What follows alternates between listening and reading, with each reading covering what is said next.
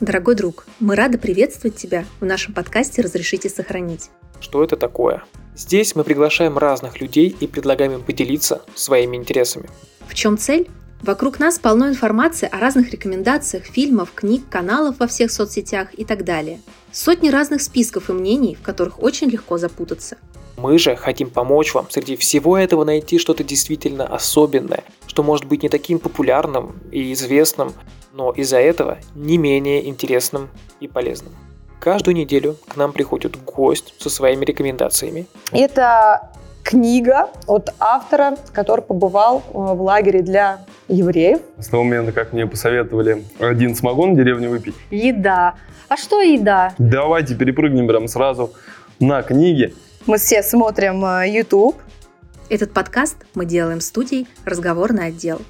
Меня зовут Надя. А я Миша. Подписывайтесь и не пропускайте наши подкасты.